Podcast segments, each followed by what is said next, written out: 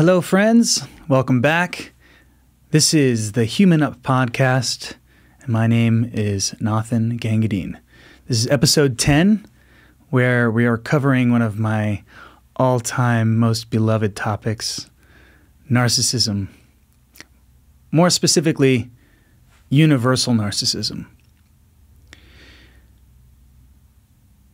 When I first heard this word narcissism, of course, you know, I hear it probably like many people do, like somebody who's obviously full of themselves, right? A narcissist, somebody who's totally high on themselves and egotistical, you know, blah, blah, blah. Just a standard uh, definition of a narcissist reserved for the select few of outrageous beings that seem to be so uh, lacking in that level of self awareness that would keep one from being so boisterously egotistical and self serving.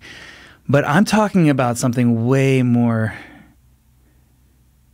universal.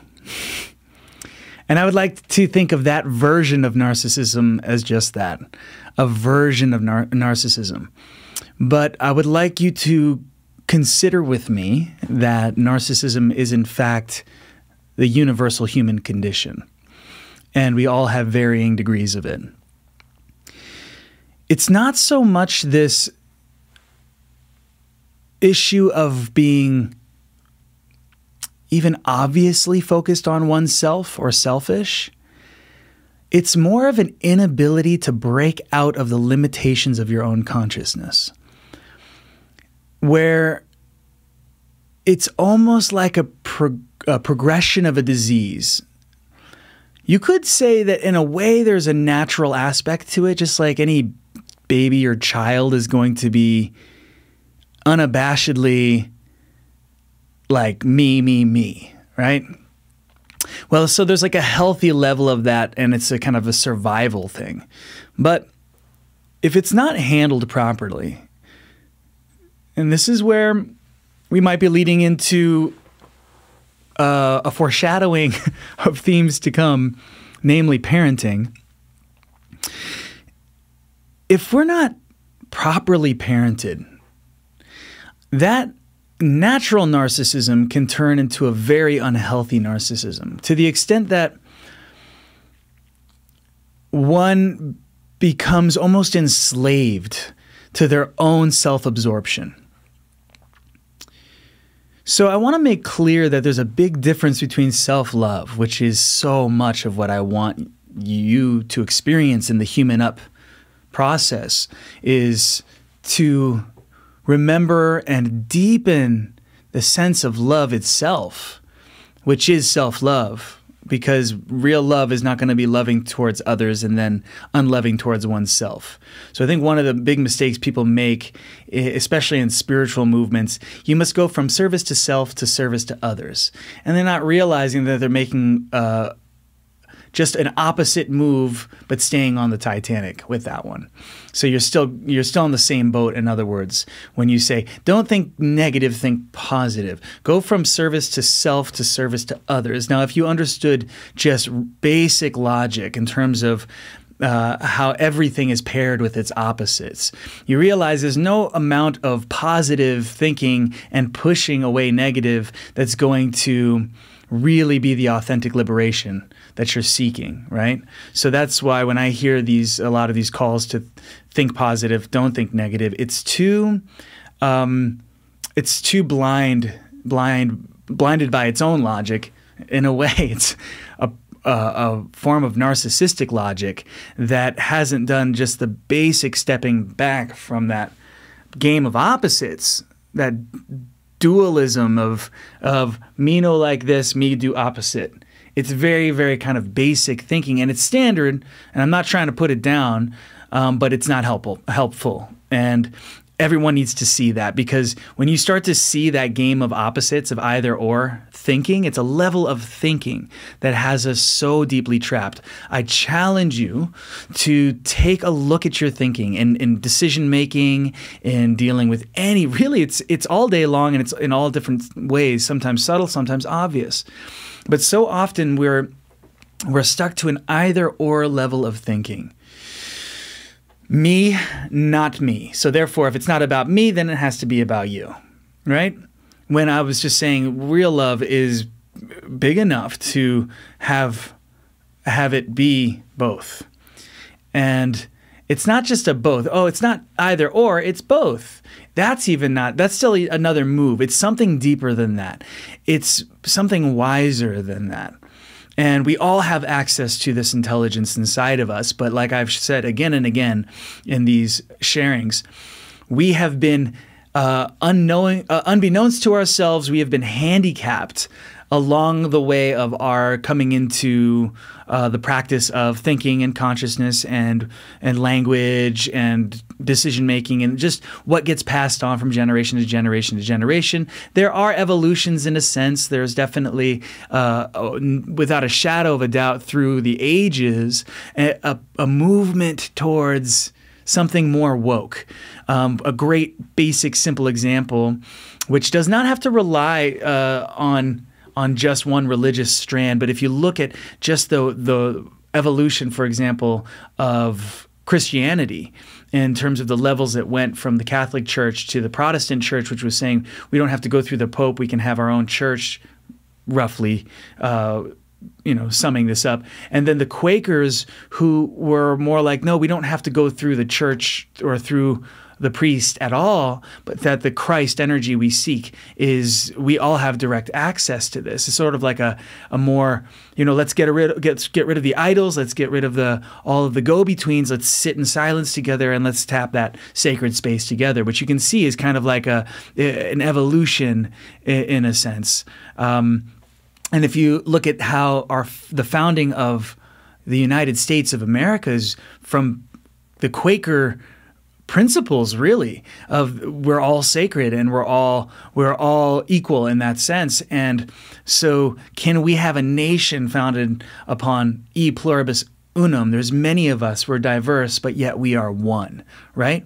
In the either or thinking it's either pluribus and we've got diversity and all these different ideologies and we all tolerate each other but we all stay in our compartments and there's not a real unity in that. Or we have unity, which means that everybody has to adhere to the same thing, and we get we do away with with diversity. Obviously, not an option, even though there's a lot of people who do want that.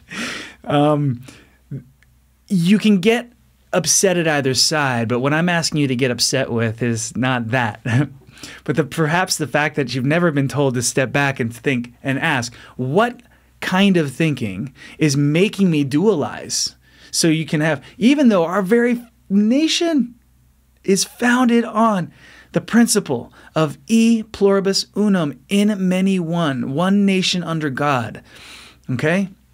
Take away the God talk, one nation under reason, source, truth, one nation under goodness, truth. Love, one nation under love. There's many, many words that you can insert there, but they're all getting to the same source. And that's what I'm saying. There's this evolution through time. Uh, and I just gave kind of one strand, really. But I want you to imagine that that strand of evolution is all, we're all being driven towards something more woke, as I would say it now, something more conscious, something more loving, something more fair, something more good for all. There's a universal striving, and we see things like slavery and go like, what's What's what's up with that? Slavery is stupid. Done. You know, and we do things like that.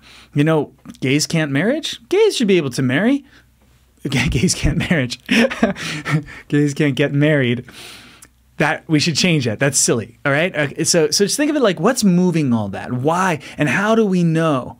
You know, it's it is kind of like we're in a way evolving out of the dark ages. So there is a very good movement happening where just out of sheer necessity, we're having to get over our hangups. But it's like we're, we're it's like we're going against the wind. And what is the wind in this case? The wind is the the resistance of uh, that rudimentary level of thinking, that either or thinking, that me separate to you, inside, outside, everything is is is divided. Look at a map, for example. Look at it just it's just everywhere in the way that we think even in our architecture and structures and just the way we do everything is all fragmented and fragmenting. And so we have all compartments and departments and and sections and it's all chopped up and I want you to think of that as the, the wind that we're, we're trying to come to oneness, love. We're trying to evolve to a higher level of being human, but we're going against the momentum of some really deep habits in our thinking. Okay. So, as always, what I'm, what I'm talking us into um, or speaking from and hopefully bringing you into it via this vocal journey, this song, if you will, is to come into that place where we where it is you're you're residing in that coherent space of oneness that has the room for pluribus and unum, either or.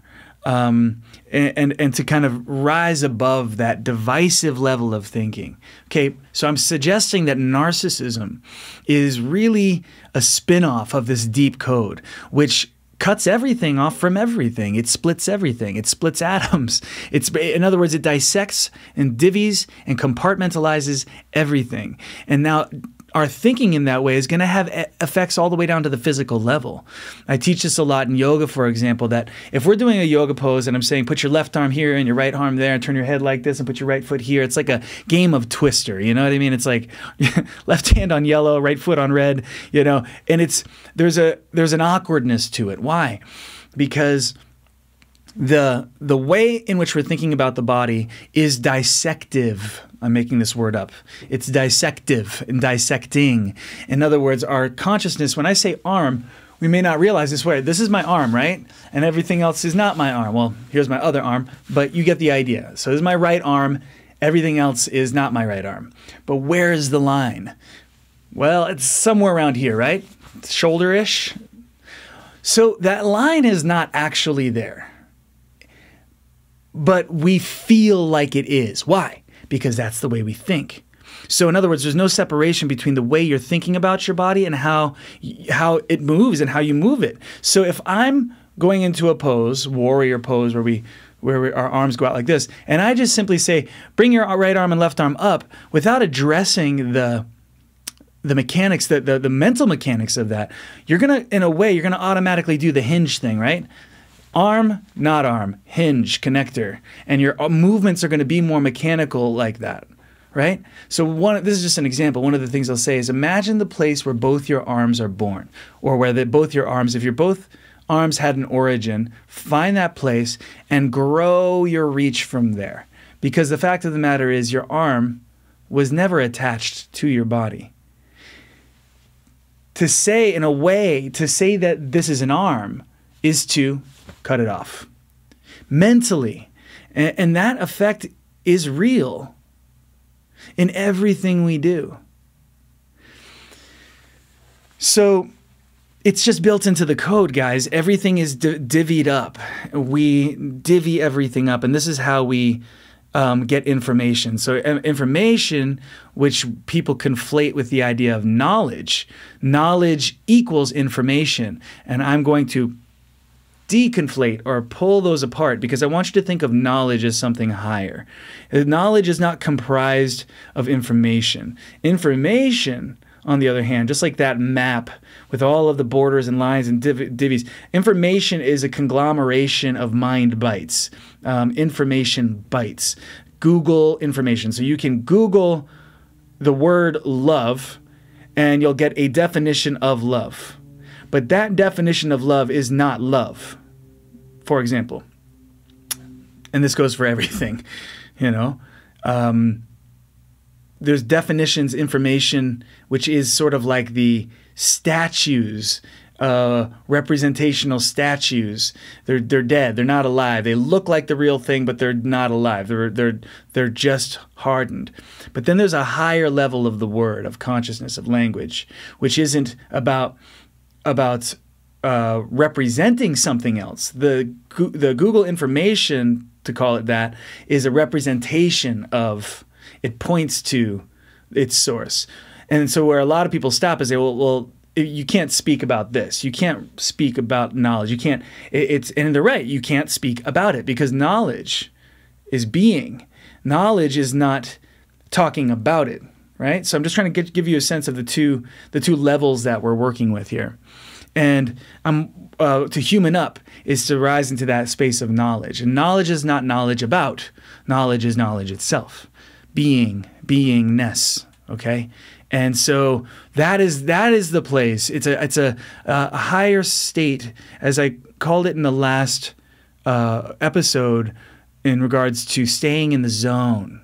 It's sustained bliss consciousness that we do have to practice and we do have to work at it. Because everything we've been taught and, and almost demanded our culture demands from us that we that we informationalize everything and ourselves and we go to school and we we get taken all this information then we spit it out again in tests and reports and then you get a letter grade which evaluates how intelligent or not intelligent you are objectifying everybody and every student every person. Our culture does that. Are you attractive? Are you unattractive? Are you this are you that? So we got this really if you can really step back from it and you can see wow it's brutal to the to the being to the to who we are, that's brutal.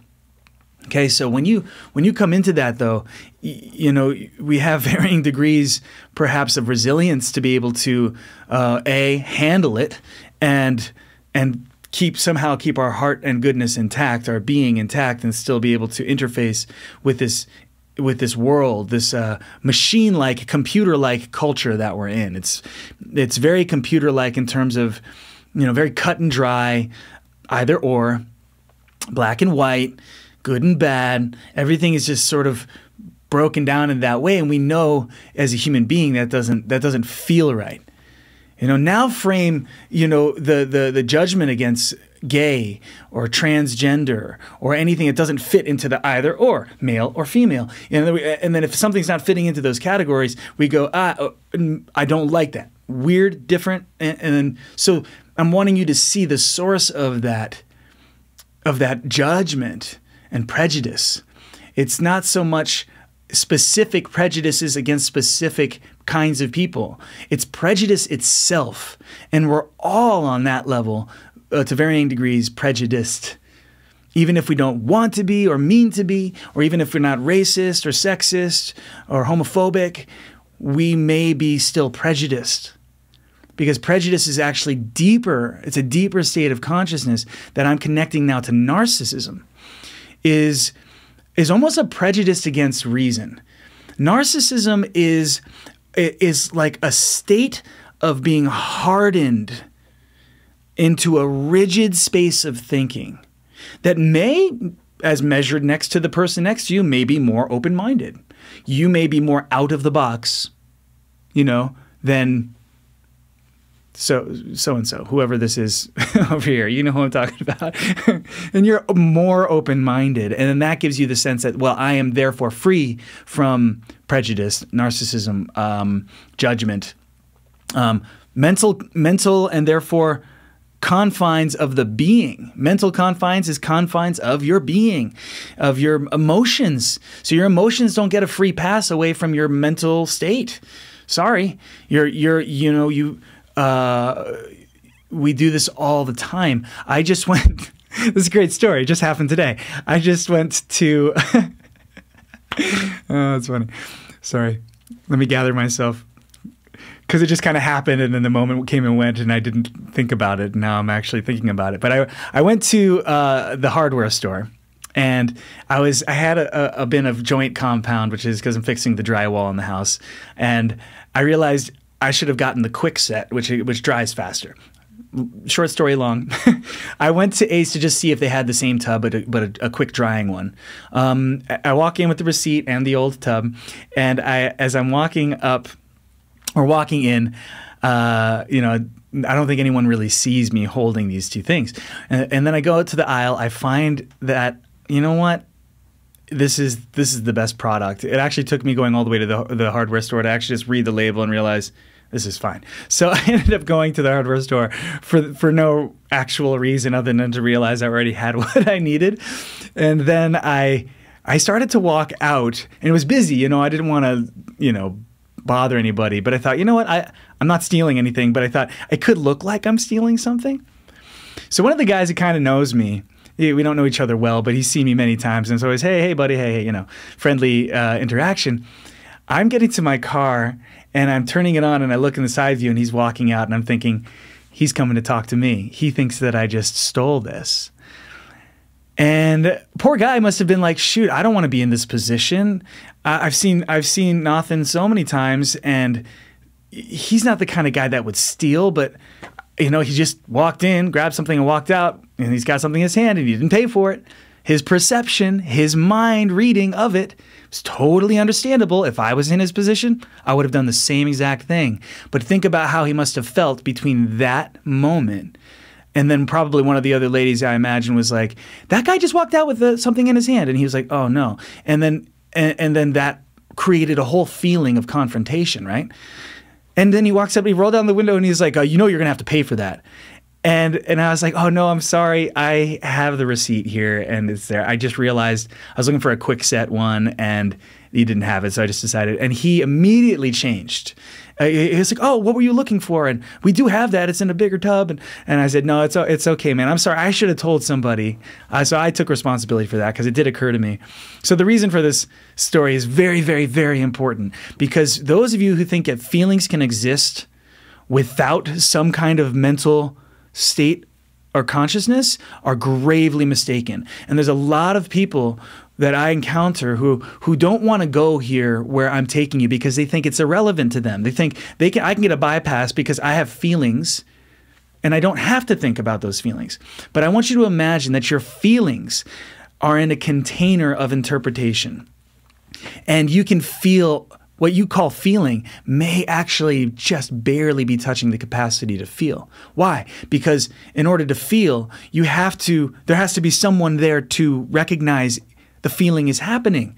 And, and it's a, almost it's a two way street. You can have feelings and you don't you you you go oh, I feel happy, I feel sad, I feel hungry, right? But also I feel I feel upset that you just walked out of the store with this with the with that thing and I feel that it was real feeling. Now if you just automatically give your feelings ultimate truth factor, you know, and a lot of people do that. How do you know? I don't know, I just feel it.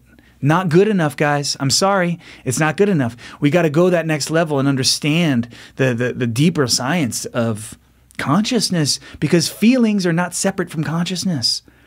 We keep doing that that mistake, and it's a lot of what's splitting the ma- masculine from the feminine. So the masculine is the thinky, brainy, heady, you know, cut off from the the neck down, and the feminine is the feeling and the body and all that. Can we stop doing that already?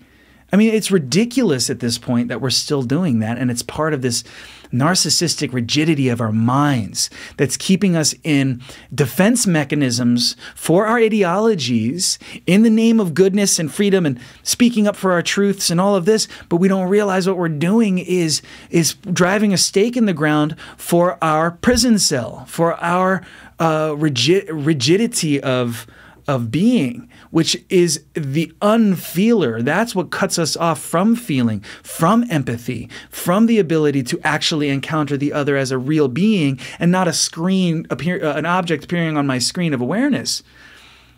So you may not realize this, and it's a very unsettling thing to come to terms with. Is I would go so far as to say, to some degree, every person you encounter, you are an object on in their self-centered universe. You they may not treat you like an object. Let me jump to driving really quick because this is just a perfect example. When we're on the road,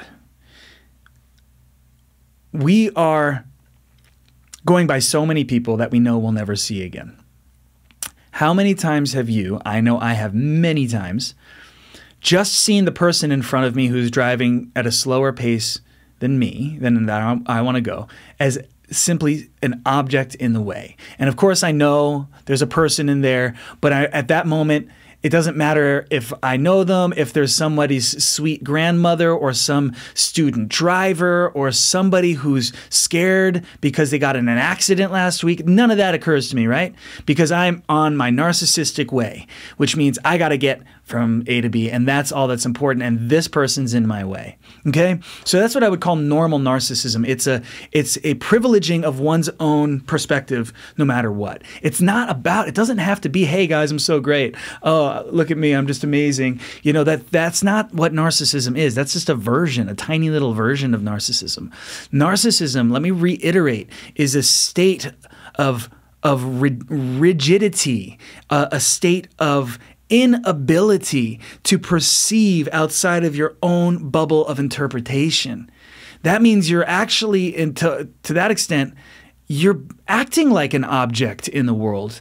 You know, you don't need someone to objectify you to be objectifying yourself in the sense that you are moving you we're almost like a bunch of loose cannons and we know that we can't run into each other like when we're driving on the road. We know we can't, you know, we've got we're all kind of playing by the rules, but that doesn't mean we're in we're in a flow together.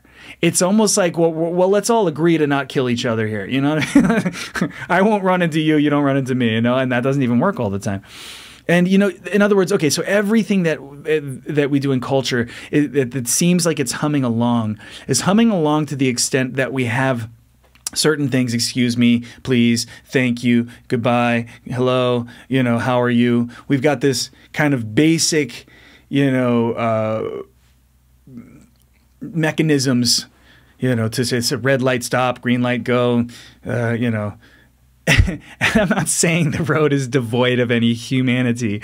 If it, if it weren't you know uh, obviously that that people were caring for each other. And I do see it a lot. And it always ma- makes me happy for humanity when I see somebody stop for someone else and, and selflessly let someone else go by. I always love seeing that. And and that's good. So I, I just want to be clear that I'm not putting down the whole of humanity. I'm just saying, given the eyes to see what I'm trying to point out, because what, okay, what's my ultimate goal here, guys, is for your freedom and my freedom. It's freedom that I'm speaking about. What's, where does freedom happen? Is it free to be a narcissist and do whatever you want, whatever that means? Is that what freedom is? No. I'm going to just say it. It's not. And that's what my last podcast was about being brave enough to question that if what you want is really what you want, or are you just driven by the invisible slave driver of FOMO, like everyone is to some degree? We're all able to get along to a degree, but we're but that doesn't mean that we are free. It means that we are managing ourselves as best we can but we're seeing the the the bursts you know, uh, a, a, shooter goes off over here, and we go, "Wow, freak incident! What you know? What's that about?" I mean, you know, think of it like like a pressure cooker, you know, and and our narcissistic space that we're in, which is all about me, me, me. Just watch the commercials. All of them now, most of them are all about, you know, you deserve to be served. You deserve every everything's about sitting and binge watching what you want to watch while you order a car. You know, and it's like and it seems like there's no shame about this. It's just sort of like a it's like, "Oh, wow, that's great. I can just be, be I can just have the whole world just come come to me, you know?" And uh, I've got Amazon Prime. I freaking love it. So, I'm not putting down the business per se. I'm just saying the way that it's catering, the way the culture is catering to um, me center me. I i deserve i deserve i deserve. And it's it's almost like breeding uh, more so than ever a whole generation that's beyond just affluence. It's entitlement. There's a whole generation uh, and it's always been there. I mean in a way if you go right down to the ground floor i think that most people act entitled to, to exist right? Like i exist so who cares Everybody exists. I want more. I want, you know, and, and, and just at the ground floor to make it as clear as day. Why is it that when existing, when put to threat, like you're going to die, you're going to, you know, get shot or you know in a car accident or fall off a cliff or whatever imminent danger you might see why is it that the rest of the time unless it's threatened and, and the reality of it can be taken away existing as we know it whatever comes after that if anything why is it then that if we're not face to face with the threat of losing existence, that we're we just take it for granted, and we're just you know, yeah. So, I would venture to say that that's the start of depression, and you know because if you're if if existing is already uh, leaving you feeling like you're lacking, then something is definitely seriously wrong. But also if you admit that it is and that's where you are that's really good because that's i think what most people are feeling is that that's why people don't like to be still for for the most part. That's why you know we're going so fast and that's why there's more and more noise and everything's getting louder and it's more and more frantic and faster faster faster. What's driving that? There's some force that's driving that and it's a universal force and we're all in cahoots here and trying to run from something.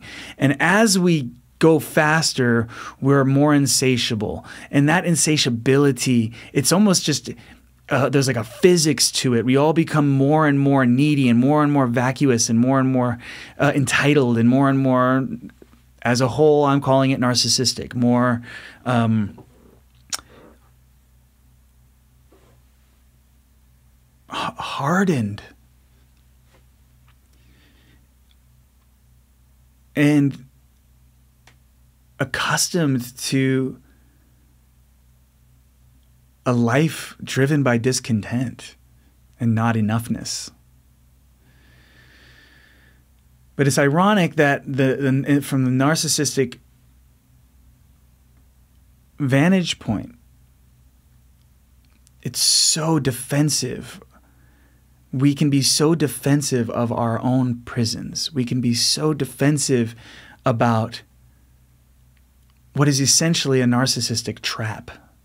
In a, uh, one way you might want to look at it is is that we're all in a way kind of two beings at once. And there's there's the who we who we really are, our just our pure being.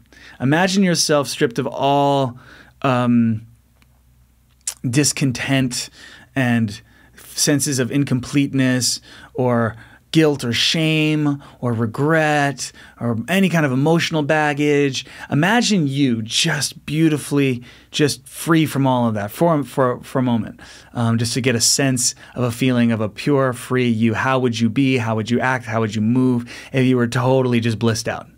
You know, and just totally content just to be, right? Imagine that version of yourself. Well, that version of yourself is potentially right here, right now. It's like a it's like a a channel that you can tune into if you want to. Um, but meanwhile, there's this other self that's that is increasingly more, and we get our, our culture trains us into this. Um, we get increasingly more that one-way street feeling of getting older, um, less spontaneous, less um, playful, more serious, uh, worry more, depression, things. You know, we start to get. And I'm not saying it's it's one path for everybody. There's many variations, and, and it's amazing to me, given what we endure, how m- many happy people there seem to be. Given, I mean, at least what people put out to the public, we we actually don't know.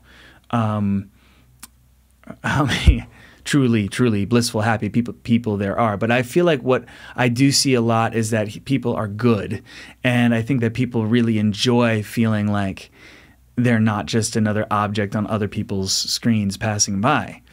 But I think we all do kind of feel that way, as a feeling of almost unimportance and and a, a kind of insignificance. I think that in one sense I think it might be good to pause and go, wait, how significant am I in the big picture? Yeah, but I don't think that that's the most woke move to go like, because ah, then you run the danger of this, of a kind of nihilism, which is the attitude of nothing really matters anyway. You know, there's no point to any of this anyway. You know, it's all it's all senseless and, and weird. It's you know, YOLO, baby. You know that kind of attitude is not is not woke, um, and it's not um, it's not blissful. But the culture breeds a sense of insignificance and, and, a lack of importance. And I think this actually happens at a very, very young age, if nothing else by the sheer inability of our parents because of how cut off they might be to you know how how pro- progressed in their own versions of the narcissistic depression of our culture has gotten them may not have been able to show up for the legitimate real needs that we had as extensions of nature. Uh, as i expressed it in the last podcast you know children think of babies and children as as you know uh, nature un, untainted nature that come into the culture. What are they coming into? There's not just um, a world of things, right? It's a world of codes and codes of conduct and ideas and uh, uh, certain built-in reactions to to what's really natural. I mean, think about how many people might have a hang up about, uh, you know, bodily processes because of the way their parents might have, you know, cleaning a diaper just pick an obvious one. You know, how many of us have hangups about sex because of the repression in our given culture or the distortion of it, um, the, the, the misuse and abuse of it? Right? So these are just examples. Again, if you look from a narrow vision, from a narcissistic lens, you cannot connect the dots that I'm trying to show you here. There, this, all of this is connected. All of, all of the, the you know the forms of violence and dysfunction and malfunctions within the person themselves and between people and between cultures and all around the world and between us and nature are all symptomatic of this of this core state of being which again to for this expression of it I'm referring to as universal narcissism. It's a it's it's a state of being fixed into a myopic bubble of perception that you can't break out of. And you might even be defending that. That's what I was calling your prison. You defend that prison, you defend that bubble. That's why differences threaten people. So you want to get to, to to narcissistic bubbles that resonate with your narcissistic bubble. And so and then we call that love and like. And we you know, you find a partner who you can be codependent with and, and so, so when we talk about codependent relationships, they're all codependent, unless both partners, because it can't just be one. Believe me, I've tried. Both partners have to be willing to do what so many of us are so scared to do, which is to step back from the familiarity of that suffocating container and to step back from oneself and to step back from one's world and go, holy moly, and to step back and be brave enough to see how unwell we are as a people. Still. And yeah, we can normalize it and be like, oh, you know, that's reality. But that's part of the disease. That's part of the um, the narcissism has a self-sustaining thing about it. It's like it doesn't want to break out of its own self focus. And so instead of stepping back and going, oh, whoa, whoa, whoa, whoa, this is not cool, we go, huh, well, I guess that's, I guess that's happening. You know, the nihilistic sort of, well, I guess things are just messed up. You know, I guess there's no point to it anyway. Best you can do is just be the best person that you can. You know, we're only human, and we have all these all these ways and we twist words of wisdom even to to stay there you know like well universe is infinite and since it's infinite and doesn't really matter and you know or whatever it might be there's I've, I've heard so many different variations of twisting twisting wisdom to stay to, to work with our narcissism and so one way to define wisdom is to see your narcissism to gain it but you can't see it with your narcissistic lens. Narcissism can't see itself. So that's therein lies the scary transition of pulling off that lens that we're so used to, being brave enough to put into critical questioning. And when I use the word critical, I don't mean it in terms of being critical in a in a sharp cutting judgmental way. I'm saying being super woke and and, and essentially kind of scientific about yourself you know, in other words, science, for example, uh, touts itself to be unbiased, right? And that's why it's getting to the truth and the reality of the matter because we're running the test. It has nothing to do with our opinions. It's we tested it here, we tested it there, we corroborated the results, we we saw the patterns, we're doing the things. We have nothing to do with it, right? Grave mistake, because there's always a lens involved.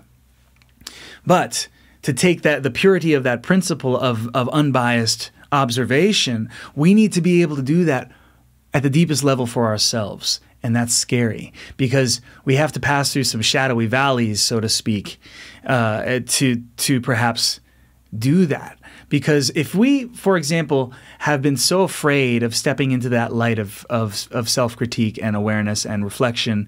Um, and, and, and our lives have been predicated upon actually running from our demons and running from our ghosts and running from our pasts and, and, and spiritualizing it and going, ah, you know, the past is the past, you just got to let it go, cut it off. Meanwhile, it's still there. you can't fake that, guys. We can't, you know, so the, the words of wisdom are being really misused here. And I'm saying face the past. I'm saying you know look at all these things but not in the sense of like like google information like what happened in my past like that. No it's much more immediate than that.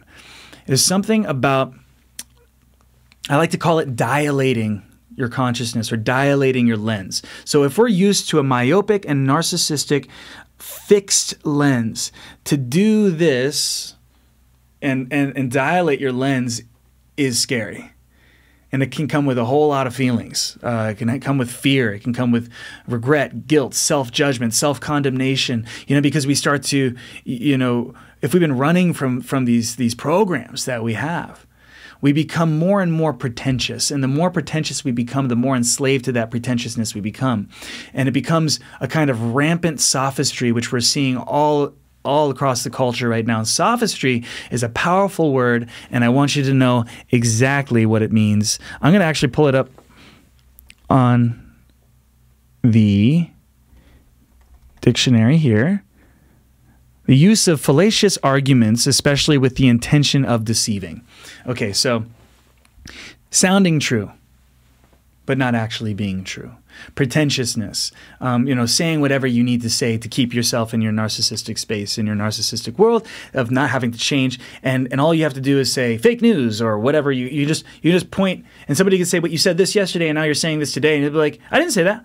You know, it, you know, it's one of the examples we're seeing right now in, in, in America is a lot of that kind of stuff going on. And there's almost, uh, there's almost no comeback to it because you know, anybody can just say, well, that's your truth. It's not my truth. You know, there's no truth. There's just you have your truth and I have my truth. You've got your perspective, I got my perspective. There's no, uh, you know, and and and people don't know how to answer that. They know it rubs them the wrong way. They're like, no, there is a truth. But then the the side that's saying there isn't a truth has a point because it's they're they're they're not doing it in a good way, but they're saying you everybody has their interpretation. So it's just your interpretation. And there is no higher interpretation, there is no common interpretation, there's only different interpretations. So now we're in a game of sophistry, a narcissistic battle of ideologies, uh, where it's a matter of how many people can you get behind you uh, for this. For any given ideology. And even if one side perceives themselves to be the more right, the more true, the more honest, the more factual, they still may not have what it takes to, to actually answer to the ra- rampant sophistry. And, and in that sense, the sophistry is all over. Why? Well, because we're desourced, I call it. It's like we're we're cut off from truth. We don't understand that our very codes, our deepest codes of consciousness, are severing us from uh, from truth. So the same person that says there is right and there is wrong may not be able to. And then you say, how do you know? Well, I just have a feeling. It's not good enough, right? At the end of the day, your good feeling is not going to stand up in court, so to speak, in the court of truth. So, this is a matter of, of life and death here, guys. And if we don't see that the narcissism and all the self defense mechanisms that are built around our narcissism are there, we, be, we continue to participate in the this integration, therefore breakdown and self destruction of humanity that we're seeing all around us right now. And we all know it's a hair away from mega disaster. and I'm not being alarmist, it's just the fact of the matter. If, whether if we look at it on a resources level or, or a climate level, or we look at it in terms of nuclear weapons, if we look at the power struggle of the planet, and we're looking at water crisis, if you're looking at pollution, any number of things, it, we're, we're a hair away from from you know mega disasters, and so that pressure is good because it's making us have to really face it, except then we are so afraid to see it that our coping strategy, instead of facing it, is so very often, I just don't want to think about it, right? So I have a lot of friends who say, I don't watch news for that reason.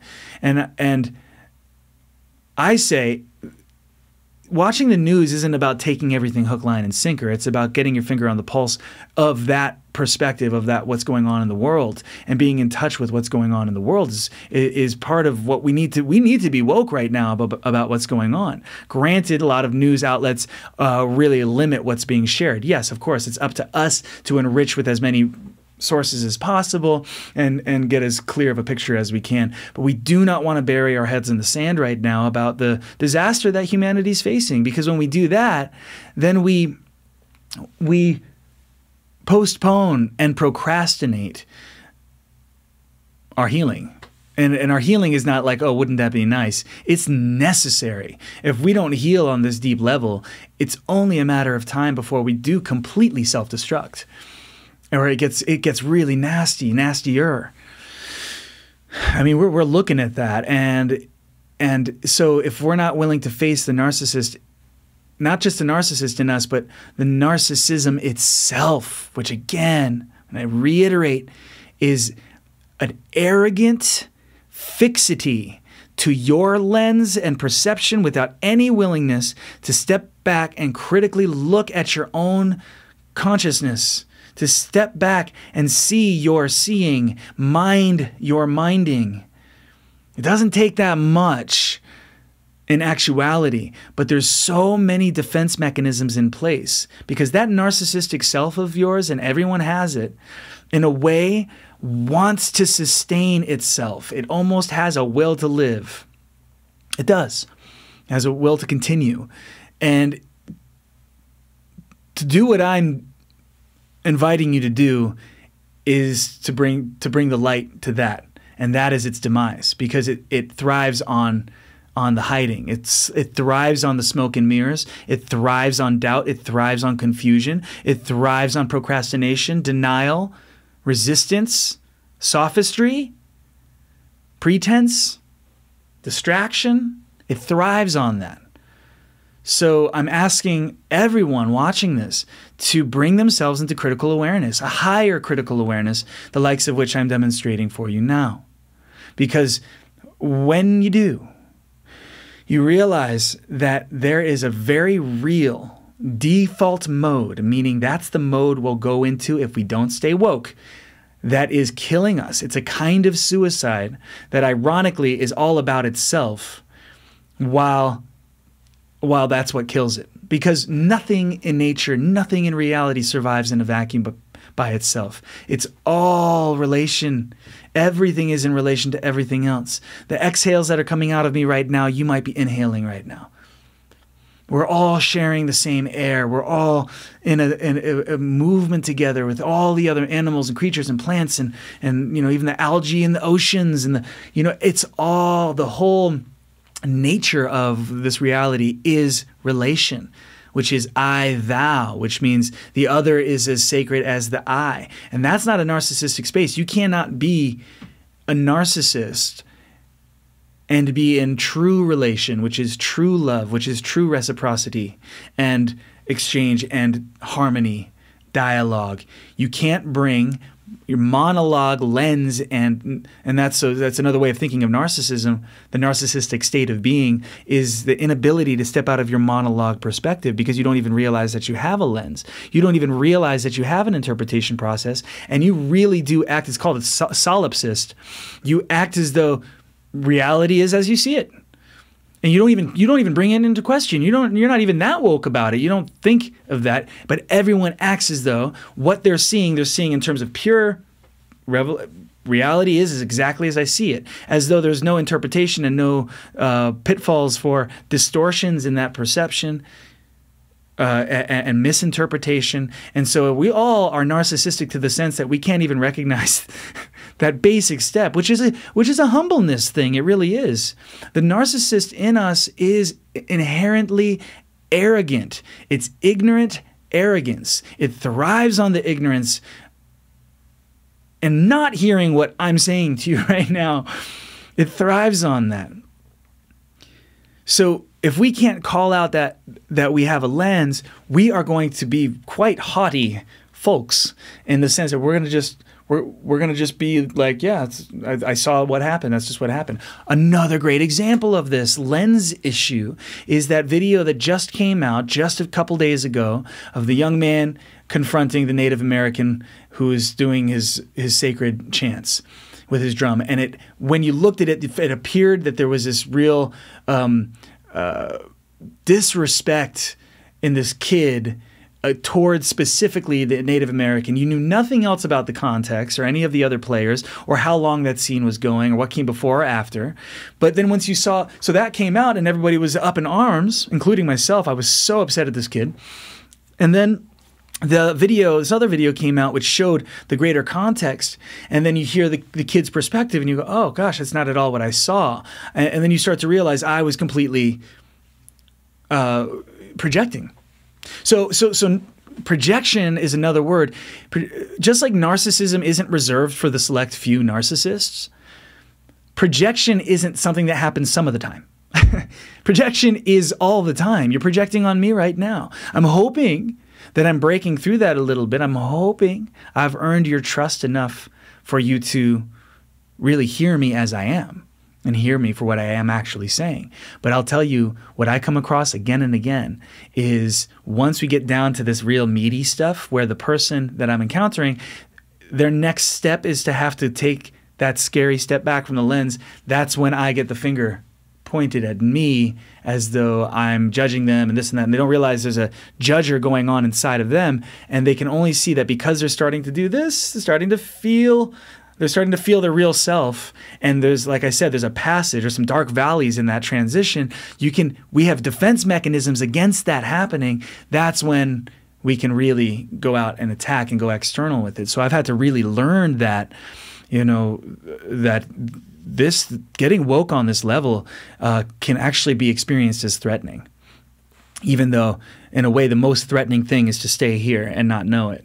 So, you know, I'm hoping you can feel the excitement of that because even though it can be scary, and that's appropriate, it's it should be reality. There should be some awe and reverence, and I mean that in a non-religious sense. Not that reverence in a religious sense is is bad or anything like that. I'm just saying reverence is not reserved to the religious. It's for everybody. What's that? It's it's that um, it's that honoring, that honorableness of of recognizing, wow, that not taking this for granted, not taking this existence for granted, and and there's a humbleness, right?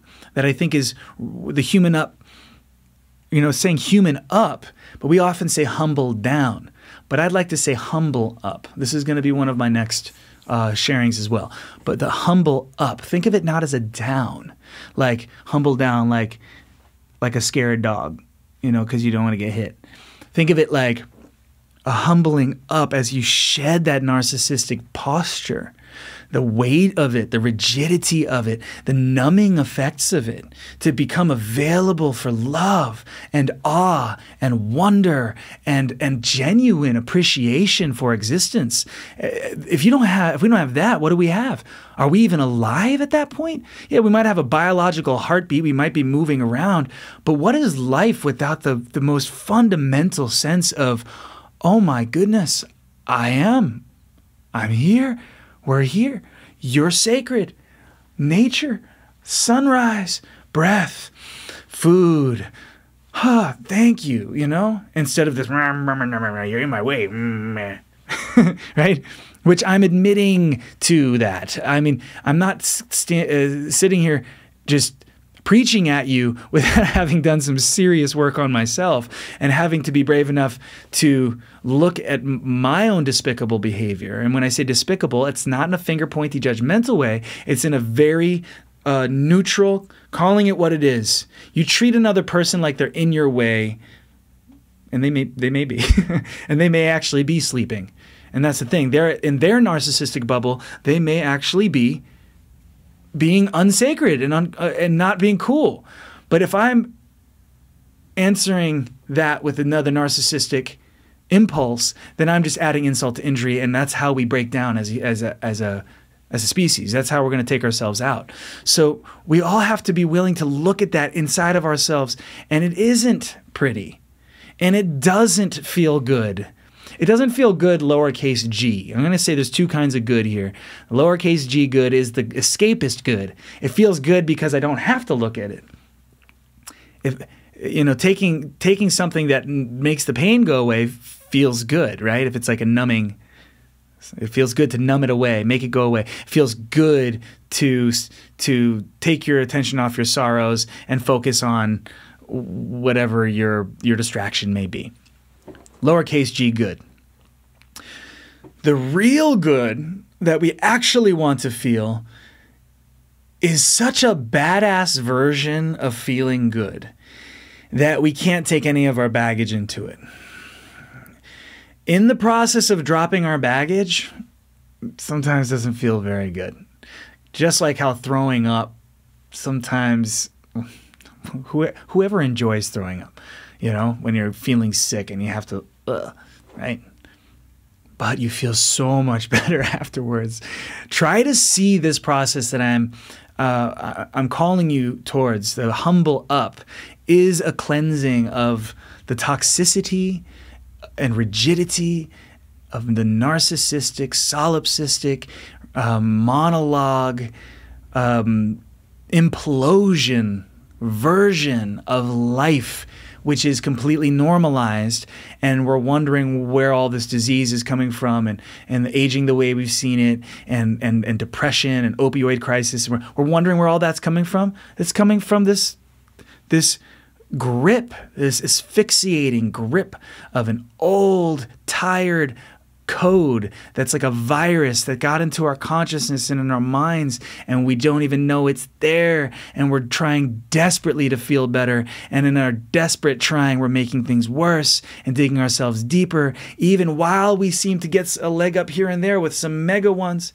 You know, we are trying to move in the right direction, but we're to say against the wind is almost too gentle. You know, it's it's almost worse than that. It's more like pressing against a wall or clawing at a big wall. You know, and trying to get through and and and so when you see that and you see, oh my gosh, we don't have to do that, then you understand why I'm so passionate about this and that it's not about coming from a place of judgment. It's coming from a place of freedom, true freedom to be blissful beings.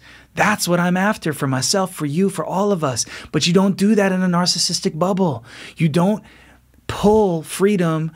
Freedom is badass, man. And we've got to show up for it. We humble up to it. We got to let go of something deep, something familiar, and it's not about getting rid of your possessions. It's something deeper. It's so, and it's not a, even getting rid of yourself, but it's getting rid of a, of, a, of a, an addictiveness, uh, uh, of a fixedness to the, the deepest patterning of all.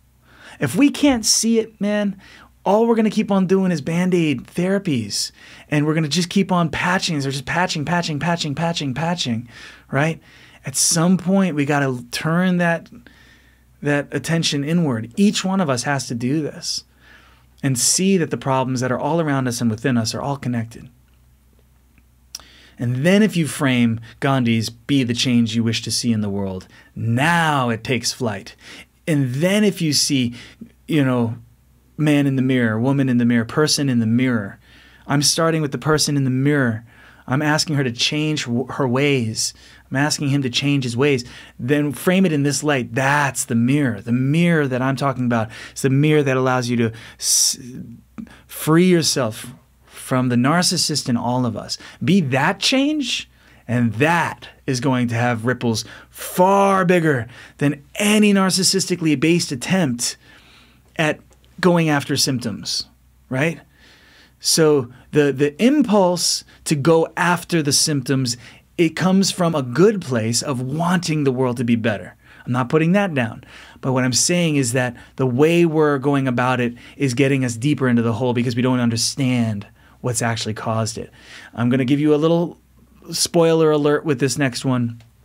But uh, if you haven't seen the movie uh, Edge of Tomorrow, I think it's called Live, Die, Repeat with Tom Cruise.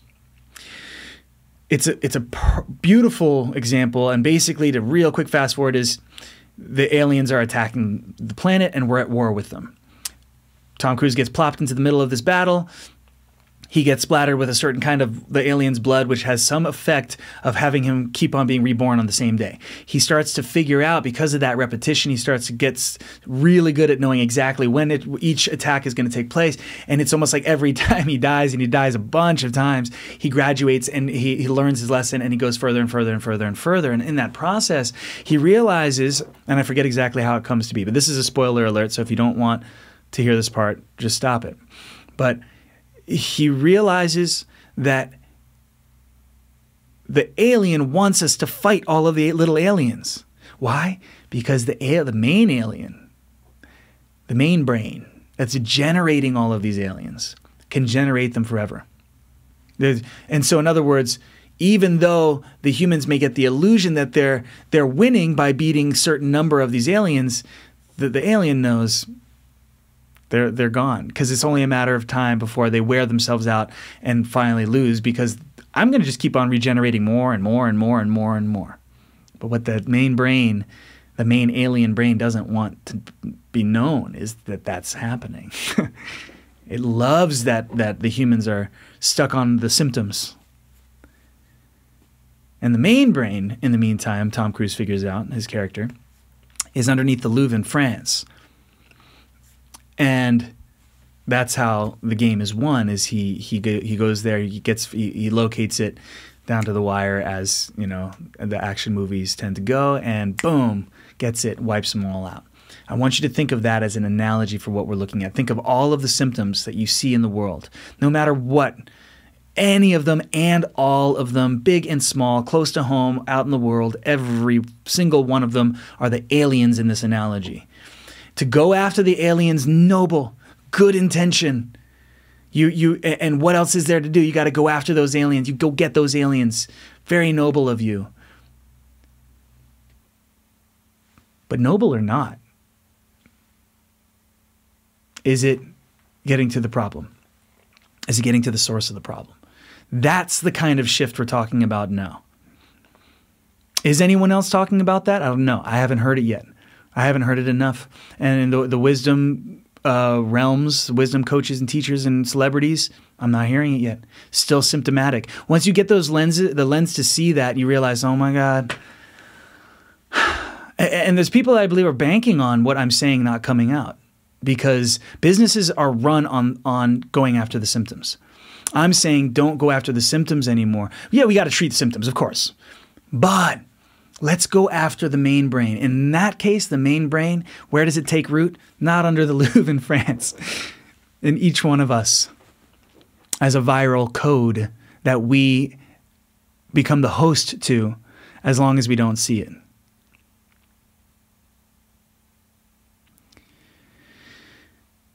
What I'm saying is not new. I'm saying it in a new way. It is new. To be fair, I what I am saying is new but it's built on millennia of a global endeavor across the planet towards e pluribus unum, towards the source, towards reason, towards science. And when I say science, I mean science with a capital S, the mother of all sciences, the mother of all intelligence itself. And there's a there is a a universal movement towards that.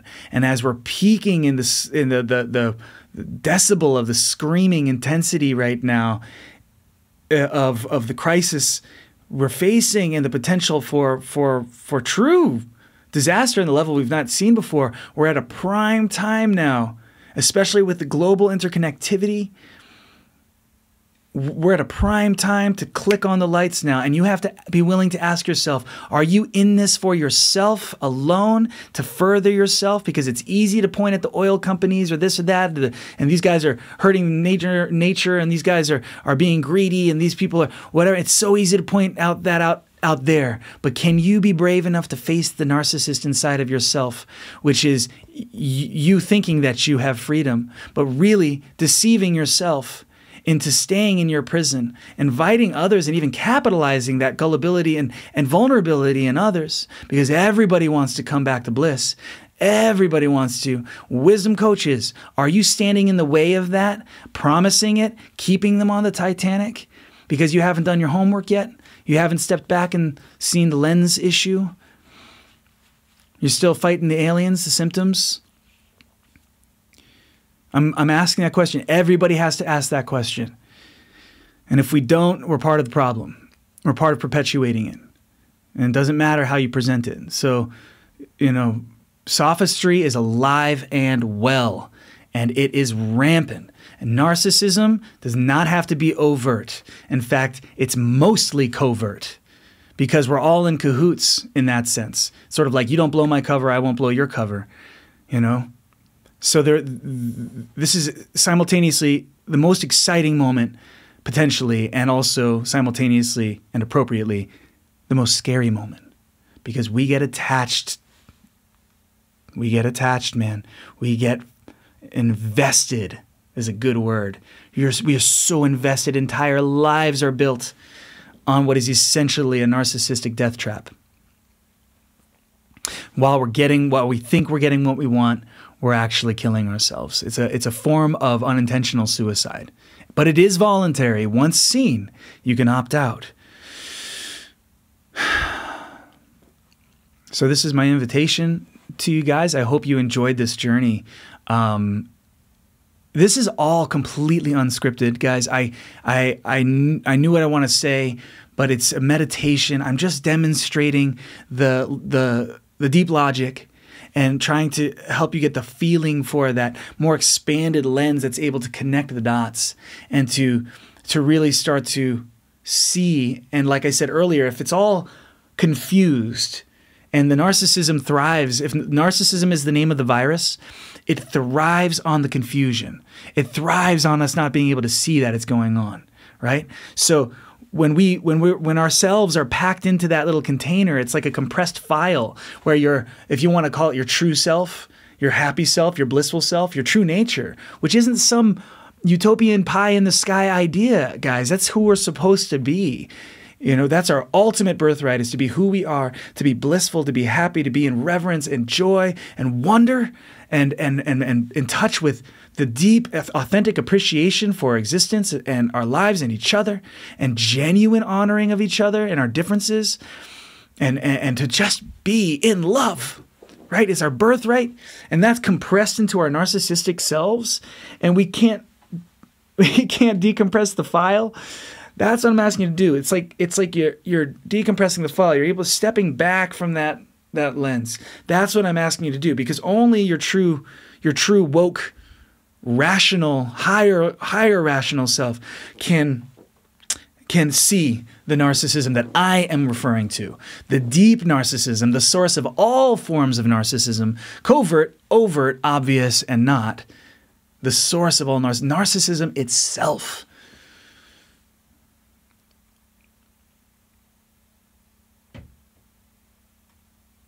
Which is a suicide trap that we get duped into believing it, it, it's promise for, for, for, for fulfillment and satisfaction, and it never comes.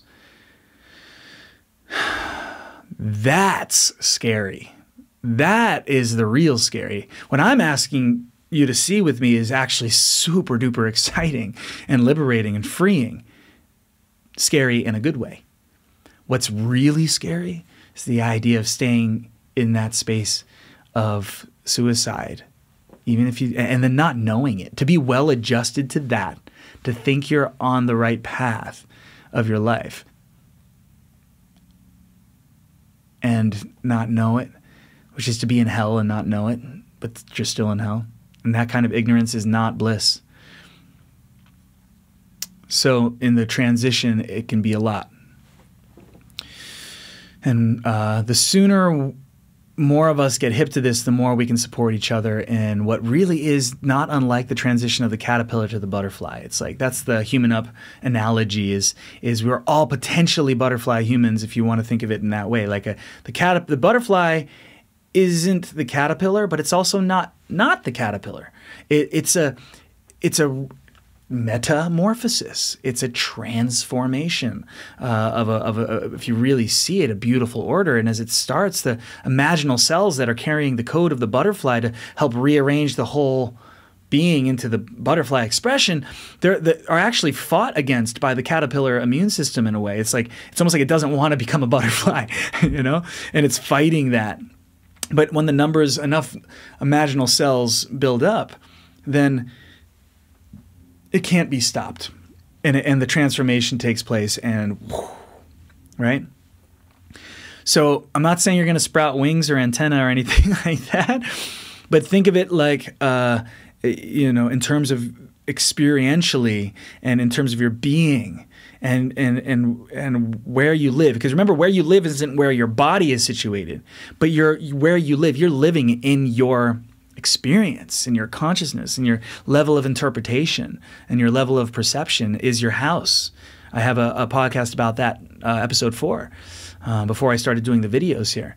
So, you know, if your house, the house of your being, you know, which is I wouldn't just say your body, but your consciousness, your the place you're, you're living in your consciousness and your consciousness practice. And if you're not able to step back from that and see that that that house can be a prison, then uh, we are indeed enslaved by by it. And that's some serious ish. And it's not just a matter of, oh, well, that's sad for you. No, that's got ripple effects across the planet. Every the, if we're all in that space, if we're all in that breakdown, what do you think is going to happen to humanity and the planet as a whole? So this is very, very serious. This is um, really the coming to fruition of be the change you want to see in the world. And looking at the being in the mirror. It's not changing your ways, it's not changing your patterns of behavior because your patterns of behavior are symptomatic of the way that you think, your code of your consciousness.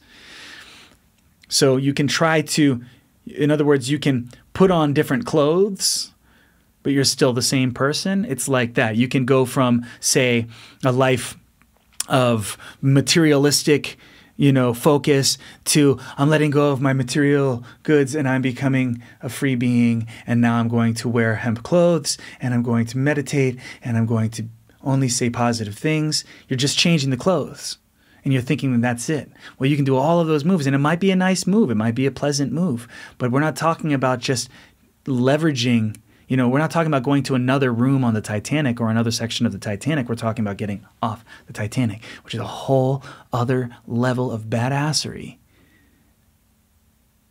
And that needs to be respected. That's where the humble up comes in because we we have to be super duper woke about how the narcissism demands that everything be on its terms. That's the essence of narcissism. So wisdom, which is calling us to leave our narcissism, we want wisdom on our terms.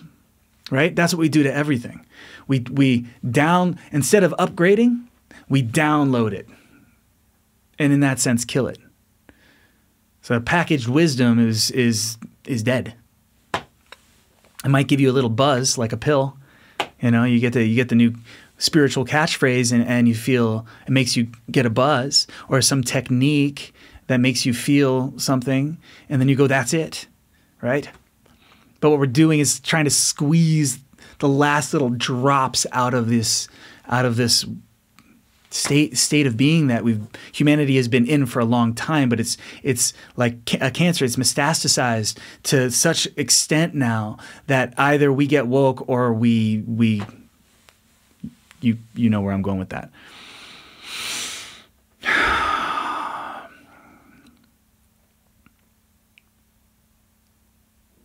So it's about getting real and what the narcissist abhors the most is a, a version of real that challenges its reality. It challenges its preferences, right? but I want it on my terms. If it doesn't feel good to me, then I don't want to have anything to do with it. While you wouldn't even be able to breathe or have a heartbeat or walk two steps if it weren't for being sustained and supported by something bigger than you. None of us l- live in a vacuum. We can't, we're not self sustaining. There's that arrogance. Again, narcissism, arrogance. They're, they're the, it's the same virus. And the arrogance, it can be ignorant arrogance and to that extent kind of innocent to a point. But then there's a certain point at which ignorance is a willful choice. Uh, ignorance becomes, uh, you know, an fu to the to to reality, and a privileging of one one's own bubble and preferences and and limitations over goodness with a capital G.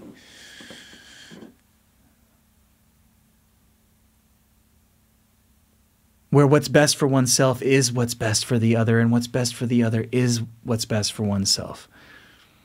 We can't get that, and just we just get another. We just end up with another either or. You know, just like capitalism and communism. You know, a leftist liberals and right wing conservatives and all of these. Don't you see the pattern? The either or, that's the code, that's the virus, that's the splitter, that's the divisive. And, and one side can never win over the other side. And, and, and the, the tension's building and building and building. And what is it asking us to do? It's asking us to human up. It's asking us to, to butterfly up. You know, it's asking us to humble up to a higher level of reason, a higher level of truth and understanding. And we're not starting from scratch, thank goodness. And if we place all of the great wisdom traditions in that global light, instead of into tribalized, compartmentalized, which again is that same addiction that we have, which which essentially renders inert and lifeless what was supposed to be medicine for humanity coming through 2500 plus years ago in, in, in, all kinds of ways and, and ever since. And look at the atrocities and the struggles and the war and the just on and on and on and on. It's been there but it's been broken. It's been like all these pieces you know and they've been disconnected and the confusion and the conflation and and we're trying to get better. We want to get better but it's we need something. We need to get woke to be able to connect the dots. You know, that's the that's the real human being. Homo sapien is the wise being, is the is the coherent being, the ultimately coherent being. That's not a matter of gaining more information, guys. That's not a it's not a matter of of uh, compl- getting more fancy. Inte- intelligence is not fancy or complex. Intelligence is infinite simplicity whilst holding together infinite complexity. So it's, again, it's not an either or, either complex or simple. Pluribus unum is a higher level of awareness. And, and I didn't invent pluribus unum. That's my point. I'm not the one saying that for the first time. That's been the endeavor of the planet. It's all been trying and striving and moving towards that, making grave mistakes along the way. But guys, we've made enough grave mistakes. And and we're not happy now. You know, we might be accustomed to where we are now, but we're not where we can be. And it's not a pie in the sky and it's not utopian. That's just another defense mechanism to try and shoot it down because we're scared of it. We're scared of what it asks. In, uh, in theory, oh yeah, peace, harmony, love, understanding, I want that. But are you really ready to face what it asks of all of us? Because narcissism doesn't make its way into harmony. It's just about getting real, man. We've got to get real. And getting real is getting humble. So that's my sharing today. My goodness, no idea that was going to go that long or in that way, but these these sharings need to have the breathing room. I hope you enjoy the ride I take you on you know, and my ultimate hope is to be one of 8 billion who can who can roll in in their own unique way of being a source sapien, a a, a, a true, you know, butterfly human, where we are widely different, and yet uno.